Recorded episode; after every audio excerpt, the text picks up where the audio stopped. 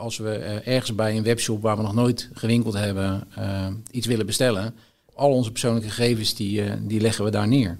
Inclusief onze geboortedatum, want misschien krijgen we wel een verjaardagsmailtje van ze als we, als we die invullen. Alleen we hebben natuurlijk weinig zicht over hoe goed en hoe zorgvuldig die bedrijven met die data omgaan.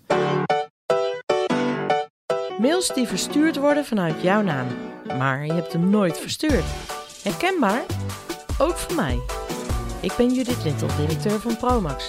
Promax is een ICT-bedrijf, dus je begrijpt dat ik erg verbaasd was. Die verbazing is de basis voor deze podcastserie We Talk About IT. Dagelijkse ICT-zaken die we tegenkomen bij onszelf en ondernemers bespreek ik met onze experts. Wat kan je zelf al doen als ondernemer? Waar moet je op letten om te voorkomen dat hackers grip krijgen op jouw gegevens? Nee, we gaan je niet bang maken. We willen juist als Promax inspireren. Over phishing mail praat ik vandaag met Leon Jansen, onze technisch directeur. Als je niets wil missen, abonneer je dan op deze tweewekelijkse podcastserie via jouw favoriete podcast-app. Tot mijn uh, grote verbazing uh, schijn ik vorige week een uh, spammail te hebben gestuurd aan al mijn collega's en jouw collega's. Ja, dat heb, ik, heb ik gehoord, ja. ik kreeg een WhatsApp-berichtje van één collega van Judith, wat ben je nu aan het doen? Uh, schijnbaar in de mail, ik zal hem zo even voorlezen, uh, zei ik, uh, geef je nummer. Dus een andere collega zei, dat heb je toch al?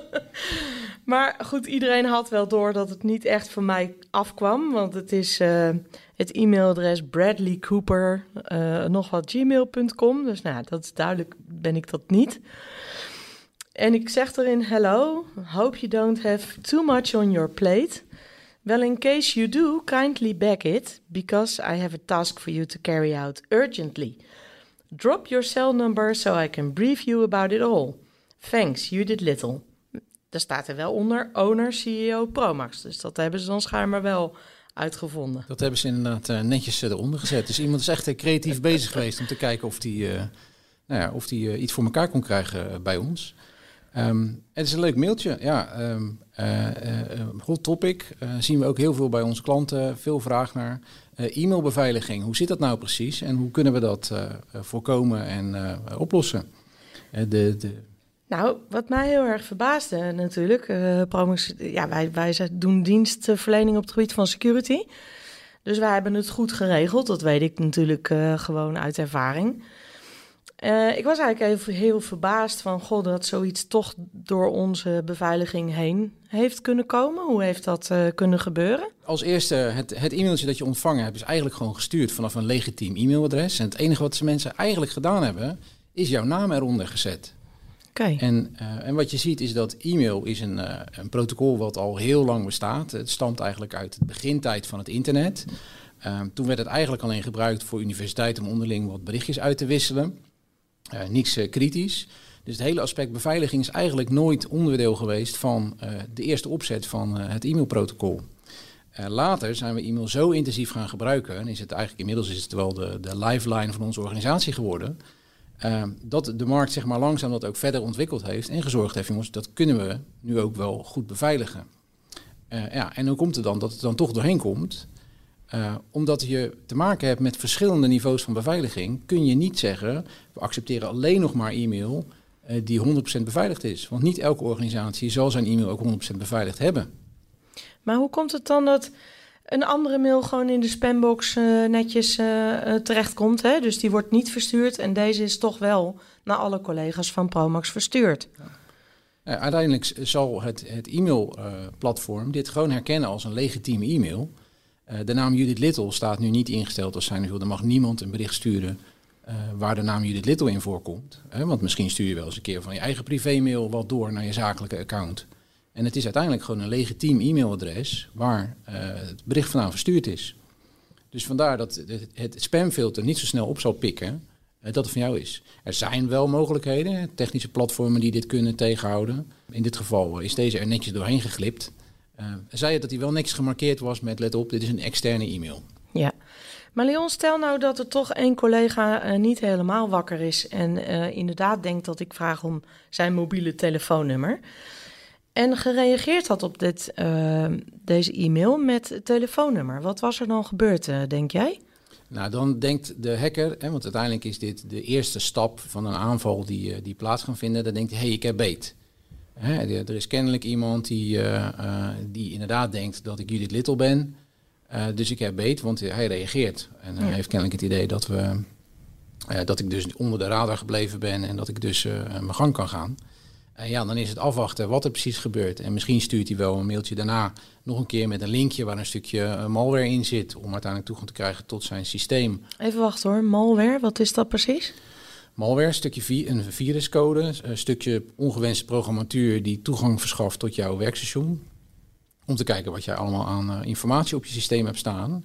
Om uiteindelijk te zorgen dat je uh, bij de bedrijfsinformatie kunt komen. Ja, nou ja, dat is bijvoorbeeld dan een phishing mail met een link waar ik, waar ik zou op zou klikken als ik niet beter wist. En die dan vervolgens eigenlijk mijn hele computer met alle bestanden overneemt en gaat versleutelen. Oftewel eigenlijk gijzelt, hè? Dat bijvoorbeeld. Dat, is uh, het nachtmerriescenario uh, waar we inderdaad eigenlijk allemaal wakker van liggen. Wat we kost wat kost willen voorkomen. Ja. Ja. Oké, nou gelukkig heeft, was deze e-mail ook zo slecht dat iedereen daar niet, niet in is getrapt. Wat ik wel zie is dat, die, dat, dat sommige van dat soort mails ook steeds beter wordt en steeds moeilijker te herkennen. Waarbij het helemaal niet onlogisch is dat een directeur bijvoorbeeld aan zijn of haar financieel financiële collega vraagt van... goh, kun je zoveel geld naar dit, naar dit bedrijf overmaken? Nee, nee, dat klopt. We zien een, duidelijke verandering in de wijze waarop uh, ransomware aanvallen plaatsvinden. Uh, als we een aantal jaar geleden kijken, dan was het vooral schieten met hagel. Dus er werd eigenlijk één generieke mail gestuurd, vaak nog in gebrekkig uh, Nederlands of gebrekkig Engels. Um, en die werd eigenlijk aan een heleboel bedrijven tegelijkertijd gestuurd in de hoop dat een van die mensen op die linkjes zou klikken die daarin zitten of daarop in zou gaan. Inmiddels zien we de verandering dat de aanvallers veel gerichter te werk gaan. Dus ze verzamelen eerst informatie over het bedrijf. Oftewel, wie zijn de uh, beslissingsbevoegde mensen? Wie zitten er in directie? Uh, wie zijn Hoe de doen mensen? ze dat, Leon? Hoe verzamelen ze die informatie? Ja, we delen zo verschrikkelijk veel informatie op uh, zaken als social media, LinkedIn, Facebook, noem het allemaal maar. het is zo makkelijk te vinden. En sterker nog, als we ergens bij een webshop waar we nog nooit gewinkeld hebben iets willen bestellen, al onze persoonlijke gegevens die, die leggen we daar neer. Inclusief onze geboortedatum, want misschien krijgen we wel een verjaardagsmailtje van ze als we, als we die invullen. Maar goed, dat doen we wel in het vertrouwen dat dat bedrijf die gegevens niet deelt en alleen maar voor eigen gebruik hanteert. Ja, dat is, in de meeste gevallen is dat ook zo. Alleen we hebben natuurlijk weinig zicht over hoe goed en hoe zorgvuldig die bedrijven met die data omgaan. Um, misschien gaat er ook wel eens een keer wat mis en belandt die data uiteindelijk ergens op het dark web. En er zijn tegenwoordig zoveel intelligente zoekmachines om die data bij elkaar te rapen. Uh, dat het voor een, voor een hacker een koud kunstje geworden is om uh, een heleboel informatie uh, over ons te achterhalen. Hey, en hoe herken ik zo'n goede phishing mail toch? Waar moet ik op letten? Eigenlijk is phishing mail herkennen voor zover die nog doorkomt. Hè, want echte phishing mail waar allerlei linkjes in zitten met dubieuze sites erachter, worden vaak door een goed platform wel gefilterd. maar goed, wat er nog alsnog doorheen komt, Um, is op zich vaak goed te herkennen. Kijk echt naar het afzender-e-mailadres. Is het echt het e-mailadres van onze eigen organisatie?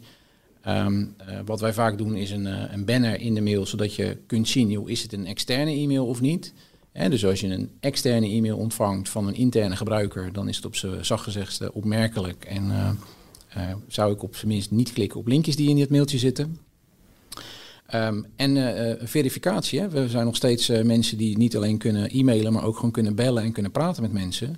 Dus als je een mailtje krijgt en er staat iets in van kan je iets voor me doen, ja, bel die persoon gewoon eens even. Ja. Vraag eens gewoon nou of hij inderdaad dat mailtje gestuurd heeft en of dat klopt. Nou weten we natuurlijk dat 90% van de bedrijven, ik hoop dat ik niemand beledig, misschien is het meer, misschien is het minder, uh, werkt via het Microsoft 365 platform. Inclusief wij zelf. Er zitten de mogelijkheden binnen Microsoft 365 om uh, dit soort dingen goed in te stellen, uh, beter in de gaten te hebben. Ja, ja 365-platform is echt een fantastisch platform. Microsoft doet echt een hele goede job als het gaat over het leveren van een uh, betrouwbare dienst. Die eigenlijk helemaal vol zit met mogelijkheden om e-mailbeveiliging en alles wat er omheen zit goed in te richten. Het is alleen wel aan de afnemer van de dienst, dus aan de organisatie, om daar gebruik van te maken. Dus wat we veel zien is dat bedrijven een prachtig abonnement hebben waar alle mogelijkheden wel in zitten, maar ze gewoon niet benutten. Waar ze dus wel voor betalen. Waar ze absoluut voor betalen. En ook daar zie je dat hè, bedrijven die al vele jaren gebruik maken van de Microsoft 365 omgeving, ook niet op de hoogte zijn van wat er allemaal aan mogelijkheden zijn toegevoegd. Want e-mailbeveiliging is in de afgelopen vijf jaar natuurlijk enorm uh, hot geworden en belangrijk geworden gezien alle ellende die er uh, in de wereld gaande is op dat vlak. Als ik goed begrijp, dan uh, zitten die mogelijkheden dus in het Microsoft 365 platform. Uh, maar is het een kwestie van bijvoorbeeld de instellingen strakker zetten? Benut zeg maar de mogelijkheden die er zijn. En dat is inderdaad vaak een kwestie van instellen. Dus het is niet een kwestie van ik heb allerlei extra abonnementen nodig of allerlei extra, uh, extra producten om dat mogelijk te maken. Het is uiteindelijk gewoon haal eruit wat erin zit. Wat voor mogelijkheden zijn er dan in dat Microsoft platform? Nou, een, een eerste onderwerp waar we met veel bedrijven over in gesprek gaan en waar we mee aan de slag gaan, is het authenticiteit. Um, het is namelijk uh, eh, super belangrijk dat als jij een e-mail verstuurt, dat de ontvangende partij in staat is om te controleren dat die e-mail echt wel van jou afkomstig is. Uh, en om dat mogelijk te maken zijn er allerlei uh, standaarden op internet gaande die daarbij bij ondersteunen. Alleen daar moet je wel het een en ander voor doen om daar gebruik van te kunnen maken. Dus wat maar Leon, soms denk ik wel eens, god, hoeveel jaar e-mailen we nou al en dat deden we toch vroeger ook allemaal nooit. Waarom is dat nou allemaal nodig? Ja, de wereld is veranderd helaas. Uh, de wereld zit vol met uh, uh, mensen die het internet ook ontdekt hebben om daar kwaadwillende dingen mee te doen en daar geld mee te verdienen. op een zeer succesvolle basis overigens. Dus het is een business die, waar we mee te maken hebben. Dus we zullen ons als organisaties gewoon moeten beschermen en ervoor moeten zorgen dat we die, die lifeline, hè, want het is ook veel belangrijker geworden, dat we die goed beveiligen. Eh, we hebben inmiddels ook allemaal een goed slot op de voordeur. We hebben een alarminstallatie in ons bedrijfspand. Dat zijn ook allemaal middelen die we misschien 50 jaar geleden niet nodig hadden. Nou ja, je ziet natuurlijk ook dat Microsoft op dat uh, gebied niet stil uh, is blijven staan.